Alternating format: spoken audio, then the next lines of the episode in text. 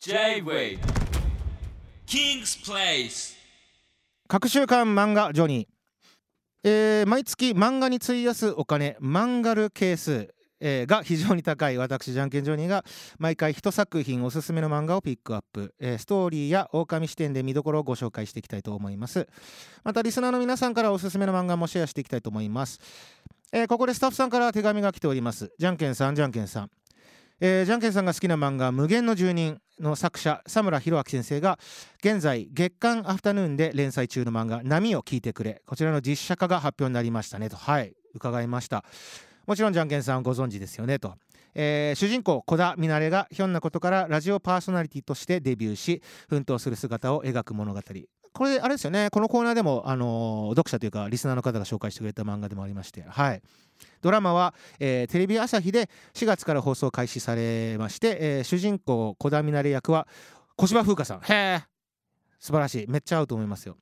ちなみにこの「波を聞いてくれ」の漫画の中に登場するラジオ局のシーンですけれども、えーなんとここ JWAVE がモデルになっているということで、はい、スタジオ会議室など結構そのまんまで佐村先生が実際に取材に来られてあのスケッチとかしてたってことですね。すごいことですよね。はい。この話をちゃんとぶち込んでくれというふうにディレクターから言われまして。で僕も実際その場面あの漫画で見させていただいたんですけれどもマジで似てますね。このブこのブースですもんね。しかも。このブースですか。全部使っててすごいです。すごいですね。佐村弘之先生が描いてるその JWAVE の絵もねあのご覧になれますのでぜひ波を聞いてくれ。チェックしてみてください。それではリスナーの皆様から送っていただいたおすすめの漫画を紹介しましょう。まずはラジオネームあーさんからいただきました、えー私がおすすめする漫画諸星大二郎先生夢見る機会。はい。夢の木の下でという短編集を集めた収めた単行本でございます。私が特に好きなのは架空世界を描く作品で、えー旅行記みたいなテイストであたかも本当にそんな世界が存在するかなと思わせるような、えー思わせるように変な風習習慣を淡々と描いている作品です。あいいですね。こういうのいいです。なんか完全にその没する感じの漫画ですね多分ね。例えばガラクタにしか価値がない土地感動した瞬間に自殺するのが幸せなこととされる土地などなど不思議で奇妙な作品が多くとても面白いです。あこれいいですね。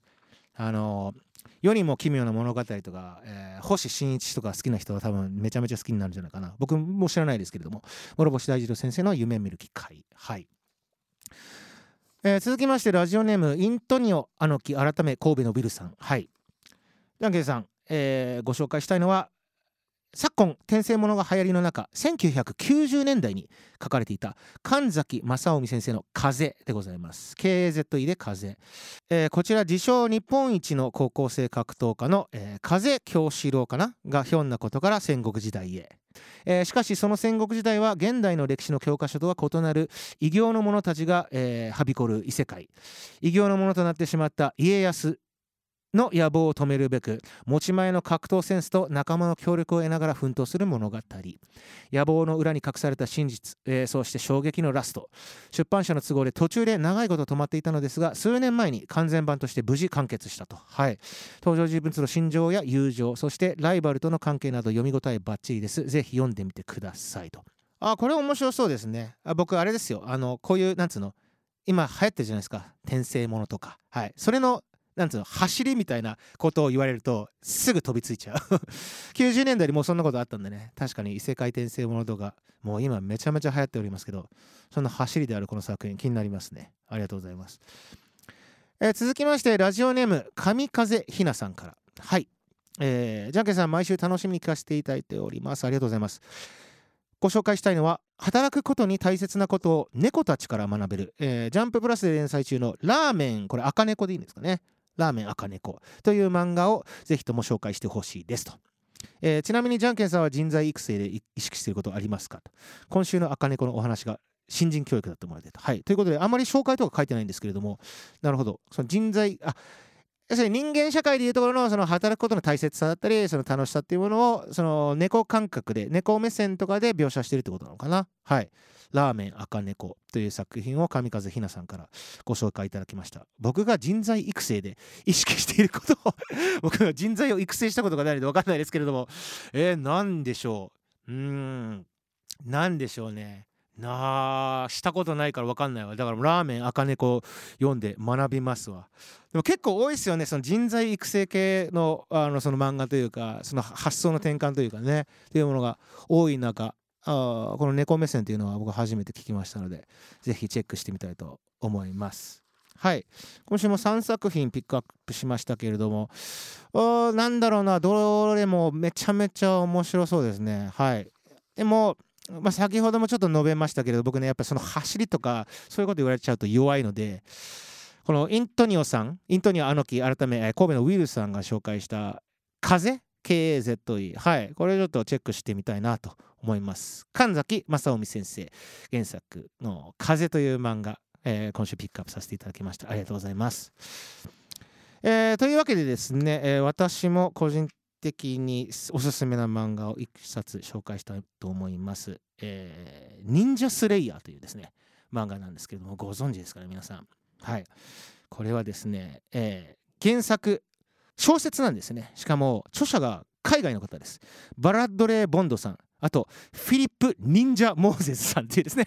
えー、方が著者なんで、もともと小説なんです。ライトノベルなんですけれども、非常に流行りましてですね、これが漫画化されまして、余後祐樹さんという方が、えー、角川から、えー、漫画化して、えー、連載した漫画なんですけれども、えー、簡単な概要を紹介しますと、まあ、ブレードランナーご存知ですかね。ああいった、えー、いわゆるサイバーパンクな、はい、世界観でございます。もう近未来2030年以降の近未来サイバーパンク大都市を舞台に忍者を忍者にね復讐を誓う忍者を殺す者として主人公主人公の忍者スレイヤーという方がいるんですけどもその方が、えー、その世にはびこる悪い忍者悪いヤクザたち、えー、悪いですねやつらをめっためたにする、えー、とにかくなんだろうな、うん、復讐劇ですね。はい。でもうなんだろうなもうねストーリーとかをねあの説明する必要がないです。とにかくめちゃくちゃ面白いです。もうとにかく頭を空っぽにして読んでいただきたい漫画でこれ何が面白いかというとその世界観の中で、えー、忍殺語と言われている忍びを殺す言葉と書いてあって独特の言葉があの横行するんですね。ものすごく独特な言葉。作者の方が海外の方じゃないですか。なので非常に間違った日本語をひたすら使うんですよ。この忍殺語っていうので。あのー例を述べますと、えー、悪役がですね、えー、悲鳴を上げるために「あいえ」って言うんですね。なぜか。カタカナで「あいえ」って。あとなぜか忍者が登場するために「忍者なんで怖い」って言うんですよね。カタカナで「忍者なんで怖い」って必ず出てきます。あと「あはいごめんなさい」とかあと殺し合う時に必ず挨拶をするんですよね。絶対に。どんなにあのとんでもないあの殺しの場面が来ようとしても必ず忍者は「どうも何々さん、えー、忍者スレイヤーです」みたいな感じで必ず挨拶してから殺し合いを始めるという。はい。あなんだろうな。もうめちゃめちゃ面白いんですよね。ヤクザとかも出てきましてそのヤクザスラングというのがありましてヤクザが使う怖い言葉遣いっていうのなんですけどもそのヤクザスラングの一番代表的な言葉が「ざっけんなコラー」です。ざっけんなコラーっていうのが一番のヤクザスラングだって。でそんなねもう本当面白おかしい言葉が横行するんですけどとにかく壮大な復讐劇。でも注目してほしいのはもう本当にそのおかしな世界観とあのもうド派手なアクションとでもハードボイルドで非常にかっこいいんですよやっぱり。あのね主題歌をね実はねブンブンサテレツさんがやってたんですよね。はい。この曲もめちゃくちゃかっこよくて。でやっぱすごいハイセンスだけどもうバカっぽい漫画というふうにあの把握していただければ多分分かっていただけるかな。もうとにかくこの印刷後の説明だけでね俺多分終わんないわ。ああと何があったっけな。そう。あのなぜかゴーランガっていうよくわかんないんですけどいろいろな仏教用語とかそういうカタカナの用語とかいろいろ出てきたりして。はい。僕が一番好きな一場面であの拷問のシーンがあるんですけどその 拷問のシーンがめちゃめちゃ独特であの貼り付けにされながら目の前で寿司を食われることが一番の拷問らしいんですよ。その名もスチトーチャリングって言うんですけど。やばいでしょ、うん。まあ、こんな感じで進んでいく漫画なんですけれども、はい、だからもうとにかく頭空っぽにしてあのめちゃめちゃ爽快な痛快な気分になりたい人はぜひチェックしていただきたい。はい。